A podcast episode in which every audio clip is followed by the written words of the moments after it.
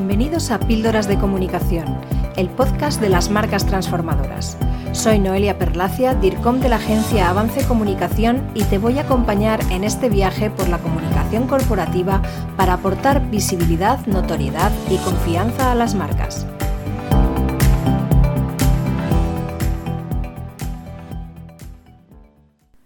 Casi todas las marcas tienen desarrollada su identidad visual en mayor o menor medida. Al menos la mayoría tienen un nombre y un logo. Otros han ido más allá y han elegido una paleta de colores, tipografías e incluso plantillas e imágenes.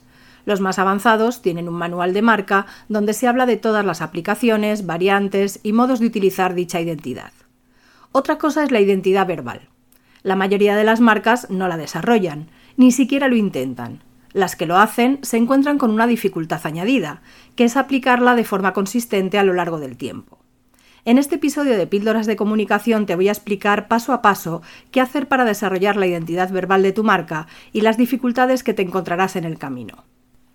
El punto de partida para desarrollar la identidad corporativa siempre es la definición de lo que la propia marca es, es decir, aspectos ya conocidos como el propósito, la misión, la visión y los valores. Aunque ya lo hemos explicado en otros episodios, vamos a hacer un repaso rápido. El propósito es la razón de ser de la marca para qué se ha creado, cuál es su objetivo principal.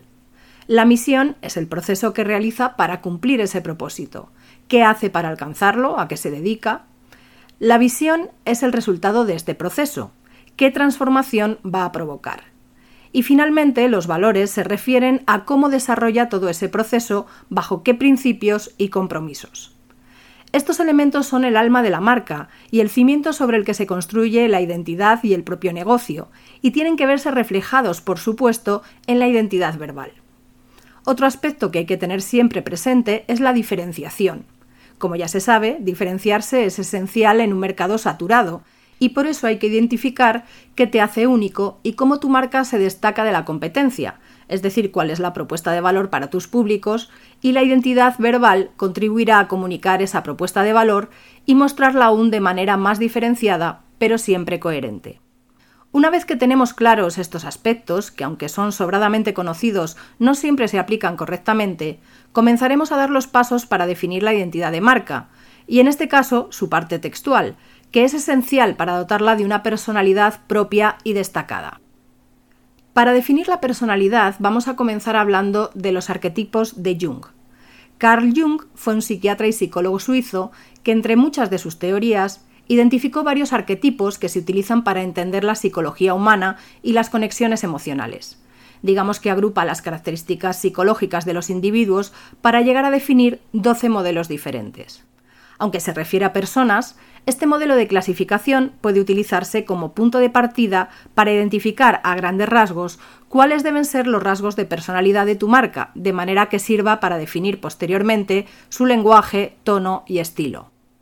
Este paso ayudará a conectar con la audiencia y a conseguir que se sienta atraída por tu marca y pueda relacionarse emocionalmente con ella.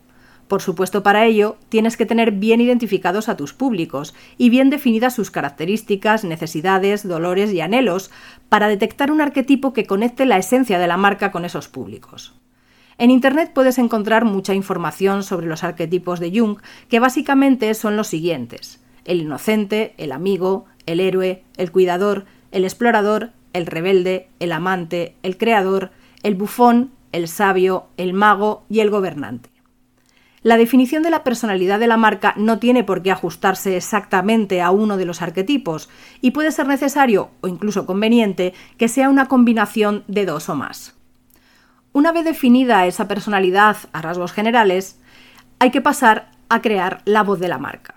La voz de la marca se refiere al conjunto de características de la forma de hablar, es decir, a su lenguaje, a su tono y a su estilo debes ser consciente de la forma en que quieres que la marca se comunique y de cómo quieres que sea percibida. Es decir, debe utilizar un lenguaje técnico o coloquial, el tono es amigable, profesional o autoritario, cómo se adapta a diferentes públicos y canales. El tipo de lenguaje se refiere al modo en el que la marca utilizará las palabras, los signos, incluso los sonidos, si hubiese una identidad sonora, por ejemplo. De esta manera, el tipo de lenguaje podrá ser formal, coloquial o conversacional, técnico o incluso literario. El tono es la actitud que se utiliza al utilizar el lenguaje, es decir, que podrá adoptarse un tono profesional, humorístico, cercano, informativo, emocional, agresivo. Hay multitud de tonos que pueden ser adoptados y que dependerán de cómo quiere ser percibida la marca, qué fortalezas quiere destacar y también de cada situación, porque no es lo mismo, por ejemplo, el lenguaje utilizado en una nota de prensa que en un post de un blog. El estilo es el conjunto de normas para la ortografía, si hubiese algún aspecto específico para la marca, el uso de emojis, la utilización del lenguaje inclusivo, etc. Es decir, cualquier detalle que haga que la comunicación verbal de la marca sea consistente. Esto garantiza que tu audiencia te reconozca y confíe en ti en todas las interacciones, y para ello definir el estilo supone crear una especie de guía de utilización del lenguaje. Una vez definidos estos aspectos, pasaremos a los territorios temáticos. Los territorios temáticos son los temas que tu marca tratará en su comunicación.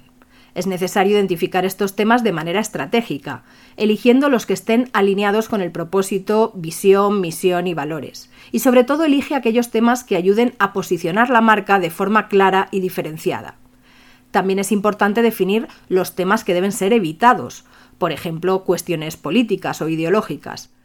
Tener una estrategia de territorios temáticos claros ayuda a mantener la coherencia y a que la marca sea percibida como una autoridad en su sector. Al hilo de los temas, habrá que definir también los mensajes clave. Junto con los territorios temáticos, hay que definir estos mensajes que deben ser transmitidos en la comunicación de la marca. Deben ser claros, concisos y fácilmente recordables. También debes identificar mensajes que deban evitarse, porque podrían ser perjudiciales para la marca. Y dentro de los mensajes también habrá que identificar las palabras clave que deben ser utilizadas, que serán términos que definen a la marca y a su propósito. Debes seleccionar palabras que representen la identidad de la marca y asegurarte de utilizarlas de manera consistente en la comunicación verbal. Esto fortalece la asociación entre esas palabras y la marca en la mente de los públicos, ayudando a posicionarla y recordarla.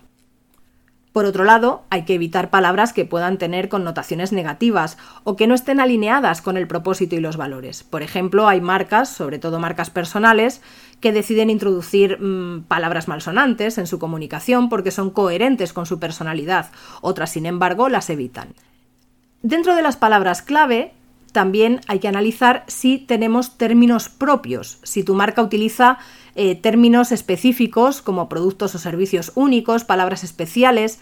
Asegúrate de que queden claramente definidos y se utilicen de manera consistente en la comunicación, para evitar confusiones y reforzar la identidad de la marca.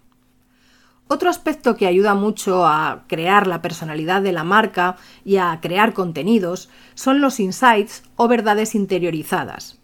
Son ideas preconcebidas que la audiencia tiene sobre un sector, unos productos, unos servicios o incluso sobre la propia marca.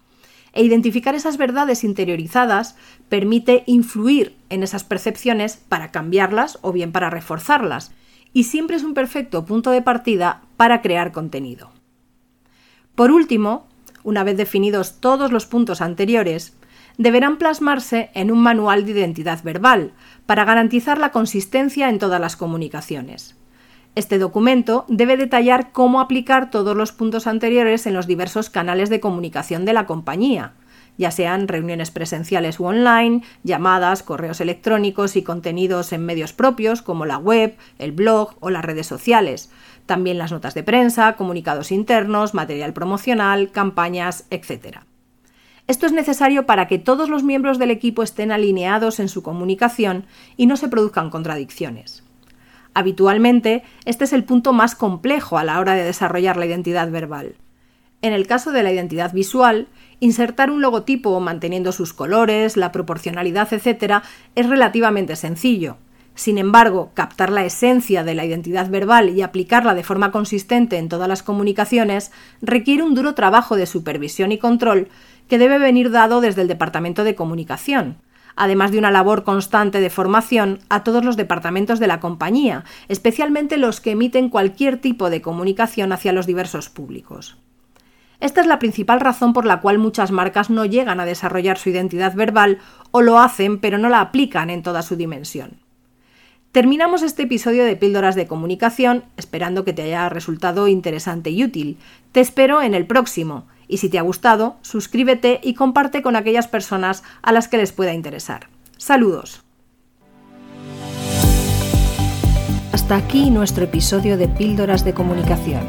Si te ha gustado, compártelo y no dejes de escuchar el próximo.